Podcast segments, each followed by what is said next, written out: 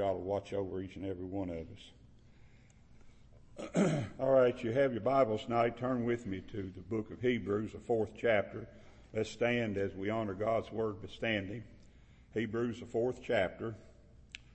And I'm going to begin reading in the fourth verse. And I'm going to read through the sixth verse for tonight's message. Verse four says, For he spake, for he spake in a certain place of the seventh day on this wise. And God did rest the seventh day from all his works. And in this place again, this same place, this certain place, if thou shalt enter into my rest, seeing therefore it remaineth that some must enter therein, they to whom it was first preached enter not in because of unbelief. Again, Father, we're so wonderfully blessed. We thank you for your word. And, Father, I thank you for giving me the leadership and being able to teach it, Lord. Uh, as everyone knows, the book of Hebrews is not an easy book. Has a lot of the Old Testament in it. And Lord, I just pray that you'll see fit to help us to bring those things together and help us to understand why that, uh, why that, um, especially tonight, Father, we want to understand uh, the seventh day rest that God took when He when He uh, finished the creation. Gracious Heavenly Father, again we're thankful for everything. For it's in Jesus' name we pray. Amen. Thank you. you may be seated. that's the title of my message tonight. The seventh day rest. Now this is, this is very interesting. Uh, the great apostle that is being Paul is directing the attention of these Hellenistic Jews back to something that Moses, through the inspiration of Jehovah God, said to their forefathers concerning the creation. Now, when he, he's talking about that in a certain place, now I, I know you you you wonder well where where do we get this from? Well, when you begin to understand this and begin to see, you know that he's referring to uh, the time that Moses wrote concerning the creation. Now, Moses, even though even though Moses may not even been alive when, of course, when the creation was created, when the creation came, but still Moses is the writer of the first five books of the Old Testament. so Moses wrote the book of Genesis, and this is where this is taken from. Moses, being the writer of Genesis, said, and on the seventh day, God ended his work which he had made, and he rested on the seventh day from all his work he had made. Genesis 2 and verse 2. Now there is a better rest for a believer than for an unbeliever. God's rest at the time of creation is a type of our eternal rest which every blood-bought believer enjoys. We enjoy it now, not, not later on, not after we die. Of course, we're going to enjoy it after we die too, but we enjoy it right now. It's, it brings joy to our hearts and, and we enjoy it. And the seventh day rest of God was a type of our eternal rest that we, that we are blessed with because we're believers, uh, uh, even here tonight. Now, this rest Jehovah God took does not imply that he was tired. Now, you know, I've, I've heard it said over the years, I've heard a lot over the years, and, and as the farmer's insurance guy says, I know we know a lot because we've seen a lot. But uh, I've heard a lot because I've listened over the years and many, many years. And uh, I've heard it uh, uh, implied that uh, everything God did, that, that He was tired. No, God doesn't get tired. Uh, so, so we have to understand God was not tired. Now, I want you to tie these things into the eternal rest that we have. You know, we, we never get tired of the eternal rest. All we get tired of things that goes on here on the earth and we get upset sometimes with things that goes on here on the earth, but we never get tired of the eternal rest. We're never going to get tired of it because it's going to last for all eternity. It's not going to be a thing to where that it's just going to be for seven days, but this is a type of our eternal rest. also, um, God never, God wasn't weary. He wasn't weary uh, at the at the work that he had done in creating the world because if you study the Bible, you'll find that God spoke the world into creation. God didn't do any work.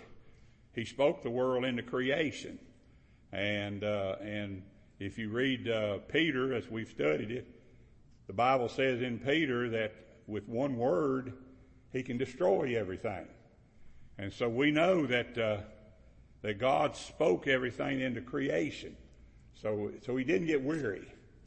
God doesn't get weary, just like we don't get weary when uh, we think about uh, um, our eternal uh, life that we have, our everlasting life that we have. God never took refreshment.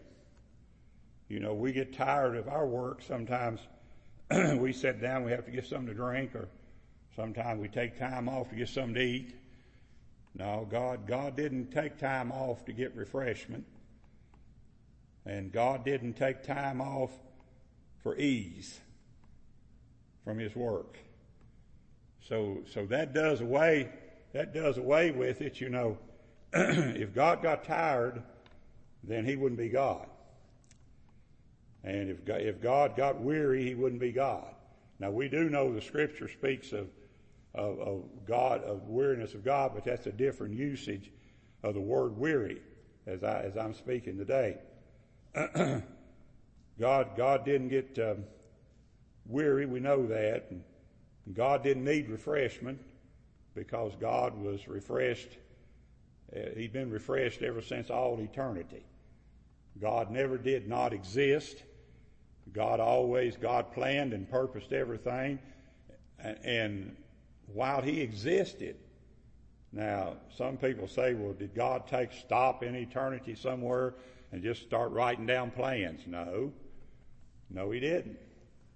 It, it could have been many eternities ago. Many eternities ago. If we want to look at it that way, that God planned and purposed everything for this world. So God, God didn't, God didn't have work like we know His work. It, was, it wasn't like that, and we have to understand that now, and I'll tie all this together in just a little while. Moses also said, and God saw everything he had made, and behold, it was very good. In Genesis 1 and verse 31. God saw everything he had made, and he said, saw, he said it was very good.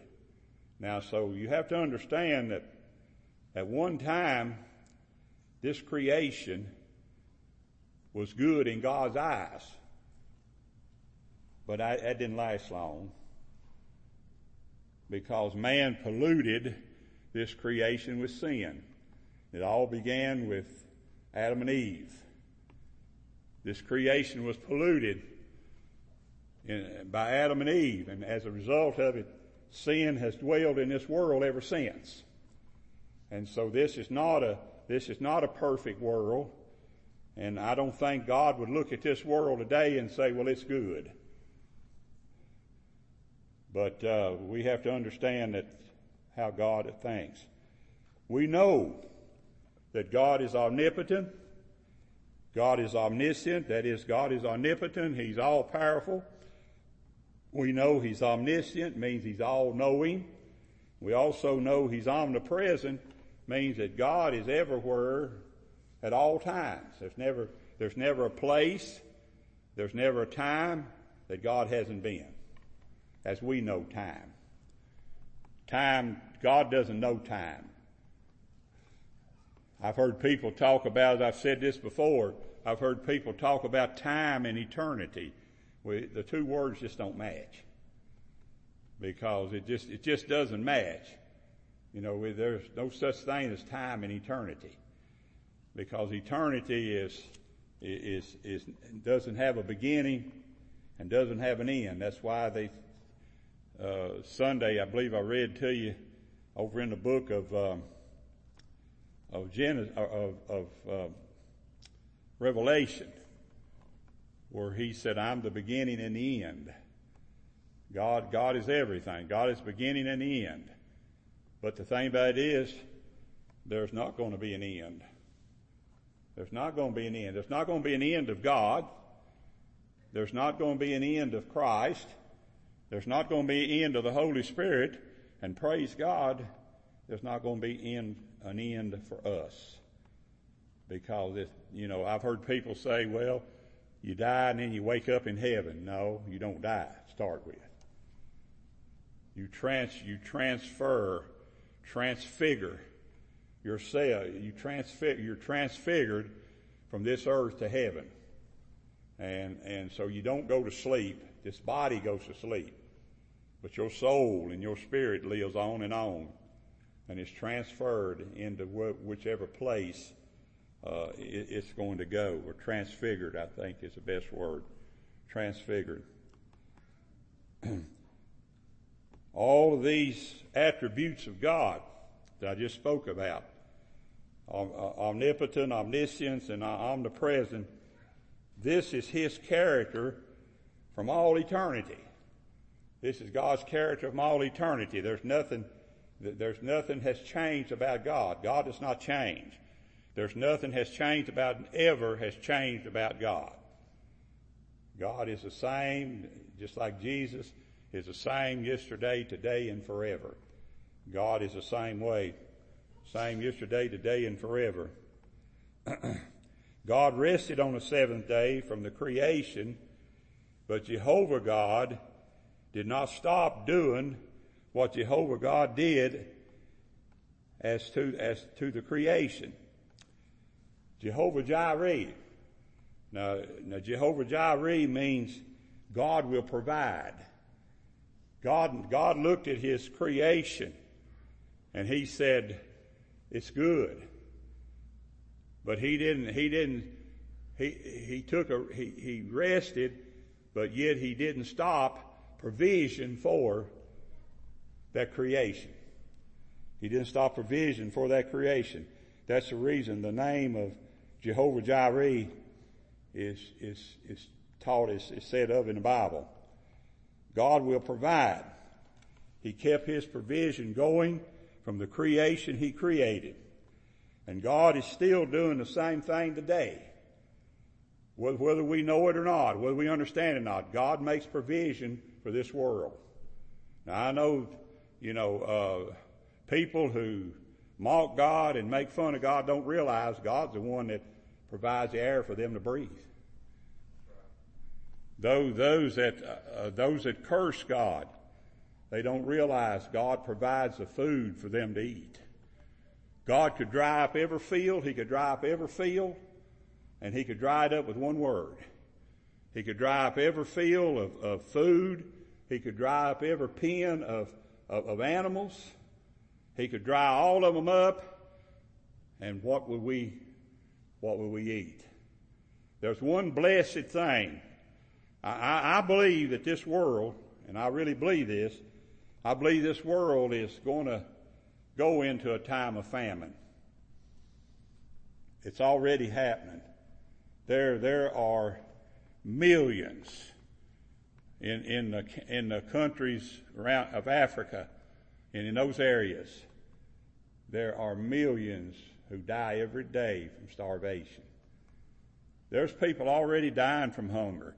Well, how long is it going to take before he gets here? You know, we, oh man, we can't go very long. We got to have something to eat. We got to have something to drink. We can't go very long. And I tell you, if famine cuts that off, we're going to be in a bad shape. But remember this one thing. God said, He says, his children will never beg bread as long as they're living. That's just paraphrasing. They'll never beg, they'll never beg bread. God will always provide for them. What, what kind of, what kind of picture are we showing to God today? You know, we worry ourselves sick sometimes because things may not be just exactly the way they should be. But I want to realize, you know, God, God provides, you, you know, you have to believe or you're an unbeliever if you don't. You have to believe that God provides everything that we need in this world. There is not a need in this world that God doesn't provide for us. Not one need. We may say, well, you know, I, I don't want my children to starve to death. You know, if you want to, if you're God's children, your children won't starve to death. God will take, if God takes care of you, He's going to take care of your children too. Especially the little ones. That's what I was telling Rhonda about Abram. I said, I, I hate it when a child gets sick, but I also got to realize God takes care of His children. When an old person gets sick, they're not necessarily, God doesn't necessarily take care of them. I'm not talking, I'm talking about those that aren't saved. You know, we, you know, should we pray for them? Jesus said, I don't pray for them. Should we pray for them? Well, we do because we're loving, caring people. We're loving and caring people. Sure, we're going to pray for them. But God's going to do with them just like He's going to do with us. God's going to take care of them in His way. Whatever His plan and purpose is for His life, He's going to take care of those. He still provides for His creation. This is something that, I mean, there is something that we must take solace in. That is, God has special provision for His own children. He has special provision for His own children. Take solace in that. Take solace in that. Don't just because these things are going on, you know, well, you know, I've, I've got something to look forward to that a lot of you don't have. I'm going to be going to be with the God, be with God before long, be with Jesus Christ. But let me tell you folks, as I've, I've said many times, you know, if, if, if I die in five years from now, you can stand on your head in five years for five years. You know, you, you can stand a lot of things for five years, but can you stand a lot of things for 50 years, 60 years? These children, I tell you, these children are taking everything for granted. There, you, you see, you see that bunch of kids out there. Those are, those are, those are kids out there tearing up stuff and looting and carrying on. They're not grown ups. Those are kids. They think like kids. They act like kids. And they don't realize that they are dealing with a God that provides for them too. But they don't understand that. They don't see that. They don't follow that. He takes care, he takes care of his own, even though they think their life of joy and peace has ended. He takes care of his own. His own's life and joy and peace never ends. It's always there. Sometimes we let the world cloud it over. Sometimes, sometimes we let the world take control. That's when you have to go to God and ask forgiveness for letting that happen. You know, you don't, you don't, you don't let that happen because God doesn't, God never takes His joy and peace away from His children. We must never believe God is not being the great provider for His own. Don't ever not believe that. That makes you an unbeliever. Now we're going to tie these two things together. That makes you an unbeliever. If, if, if you don't believe that God provides for His own, then you're an unbeliever. You're, you should be a believer. Believe that God does provide for His own because He promised that He, He would provide for His own. And then in Hebrews 4 and verse 5, he says, and in this place again, this same place, he says, if they shall enter into my rest, he says, in, in, in this place again, if they shall enter into my rest. Well, I'm going to read a scripture that is fitting here for this in Psalms 95 verses 10 11. I'm going to, I've got it written down here. He says, 40 years long was I grieved with this generation and said, it is a people that do err in their heart. That's where we get away from God. That's where we step away from following God is when we err in our heart. One of the songs, I don't remember, Kara could probably tell us what song it is, but one of the songs says, if, if, if there is nothing in my heart, nothing in my heart, then he's, then I'm going to go and be with the Lord. There's nothing in my heart that causes that not to be. Let me tell you folks, he said to these people that err in their heart, and they, and they, and the reason they err in their heart is because they have not known my ways. Unto whom I swear in my wrath that they should not enter into my rest. Now, those that err in their heart, the unbelievers, non-believers that err in their heart, you know, unbelief is an error in your heart if you're a saved person. And, let, let me tell you folks, he says if you're one of those that err in your heart, he says you're never going to enter into my rest. Let, let, let me, and I've said this before, and I, I'll say it again. I think it's worth saying a lot. And, and that is that, you know, sin in your heart will make you have a guilty conscience. And you're, you're trying some way, somehow, to clear those conscience.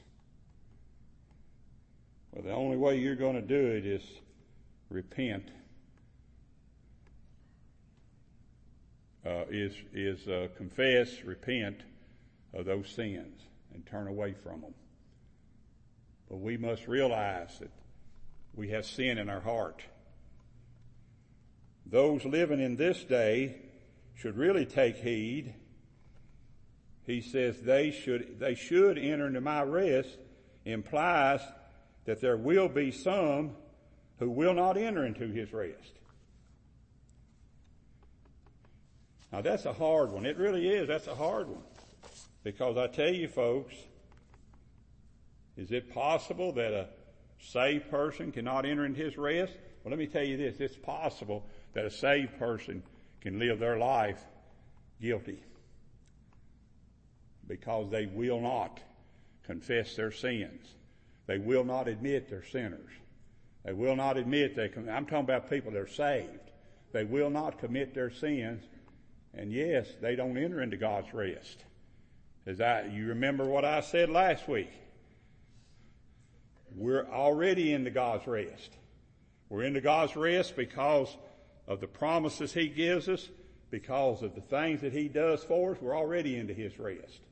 We've been in it, we've been in it ever since we've been saved. But we're the only ones that can interfere with that rest. We're the only ones can cause turmoil in our hearts, in our souls, in our spirits. We're the only ones that can do that. They can't, no, no man can do that. No, no other person can do that.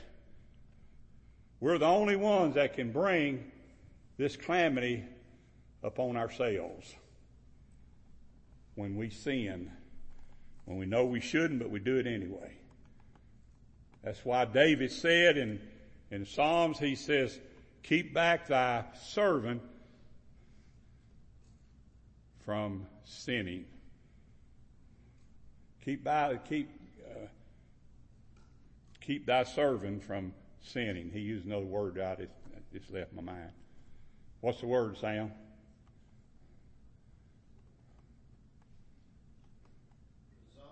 Yeah, presumptuous sinning. There you go. I just, the word just left me. That's old. That's an old person speaking to you. You know, you have times when brains just lapse sometimes. As old person, he said, keep back thy servant from presumptuous sinning. You know what presumptuous sinning is? That is planned sin. Planned sin. That's what presumptuous sinning is. It's planned sin. When we plan to sin, oh, we do it a lot. We do it a lot. And and I'm going to say this because there's a lot of things I can't say over this because Georgia just passed a hate crimes law. And did you know that if I say something over this it's negative about that, that some people think is racism, then uh, I can be carried in for hateful speech. You realize that? You know, Georgia just Georgia just implemented a hate crime law. Is it a is it a hate crime to kill a preacher? Oh, I know. Is it a hate crime to kill a Christian? Why, no. Is it a hate crime to come in and burn a church down? Why, no. Not a hate crime. That's why I got to be careful what I say.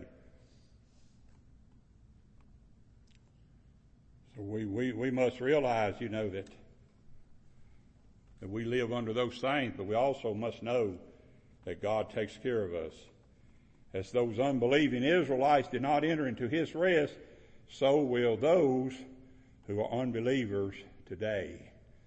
They will not enter into his rest. In other words, they'll, they're either, they either won't enter into his rest or they will, they will, uh, do something to the rest they already have. You know, it's, I tell you, a guilty conscience will make you, take you out of your rest. Sad to say, there's a lot of people go around, a lot of saved people go around with guilty conscience because they know they do things they shouldn't do. They know that they say things they shouldn't say. They know they do things they shouldn't do. And thereby, as a result of that, they can't find any rest for their souls, any peace in their hearts.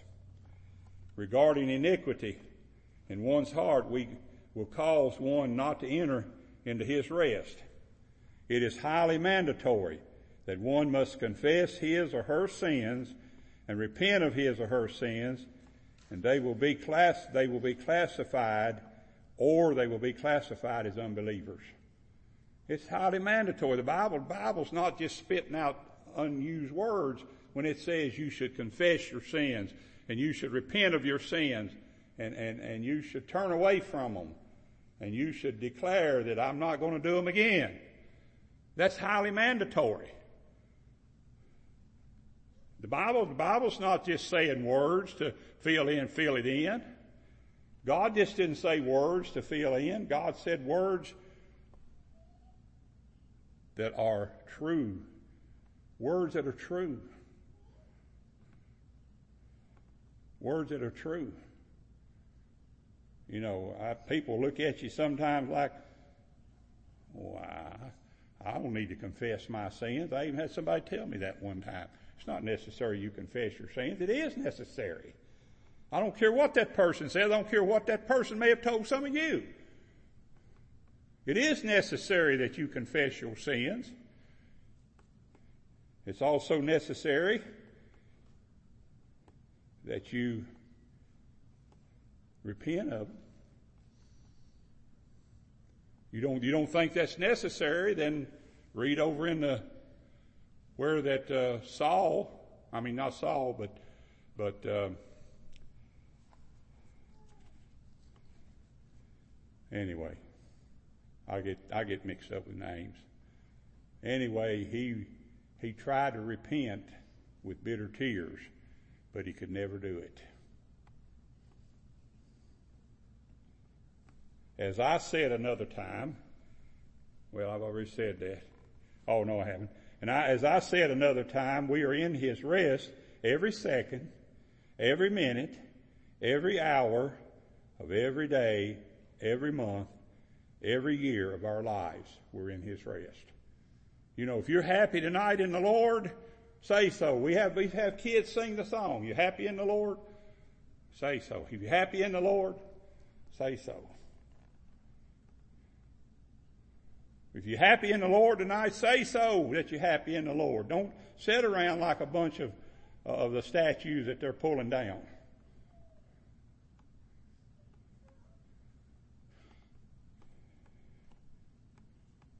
If you're happy in the Lord, say so. Why is it? Why is this so? That every second, every minute, every hour, every day, every month, and every year of our lives, we are in His rest. Why is this so? For He died on Calvary's tree to save us, having mercy and extending faith, grace, and peace to each of His children. He gave us peace. He gave us peace, and that peace, that peace should not be compromised. Should never be compromised. In the, in the, in the sixth verse, he says, seeing therefore it remaineth that some must enter therein. Hebrews 4 and verse 6. Some did enter in. But Jehovah God swear that there were some who did not. So he goes on to say, and they to whom it was first preached enter not in because of unbelief. Who, who, who's he referring to there? He's referring to those older Jews that were warned. They were warned before those younger Jews were warned. And when they, when they, in the wilderness for 40 years, those older, those older Jews died because they had been forewarned. And they didn't heed it. They didn't heed it. they to whom it was first preached enter not into enter not in because of unbelief. The first and the last heard the same words. You know, the words of God are no different. The words in the Bible are no different. You know, you take some new Bibles, they've changed the words around and they've, they've taken some out and they, but, uh, I still stick with the King James Version of the Bible because I believe that that is the one that God preserved for us. And I believe that is the very one that God expects us to preach from. The first and the last heard the same words. God's word is as sure as any word one can follow. If one is saved, one will go to heaven. But if one is lost, one will go to hell. That's God's sure word. And I'm going to say tonight, may God bless you and may God keep you and may God keep you in His peace and may you not compromise that in any way. All right, let's all stand if you would and let's be dismissed in prayer.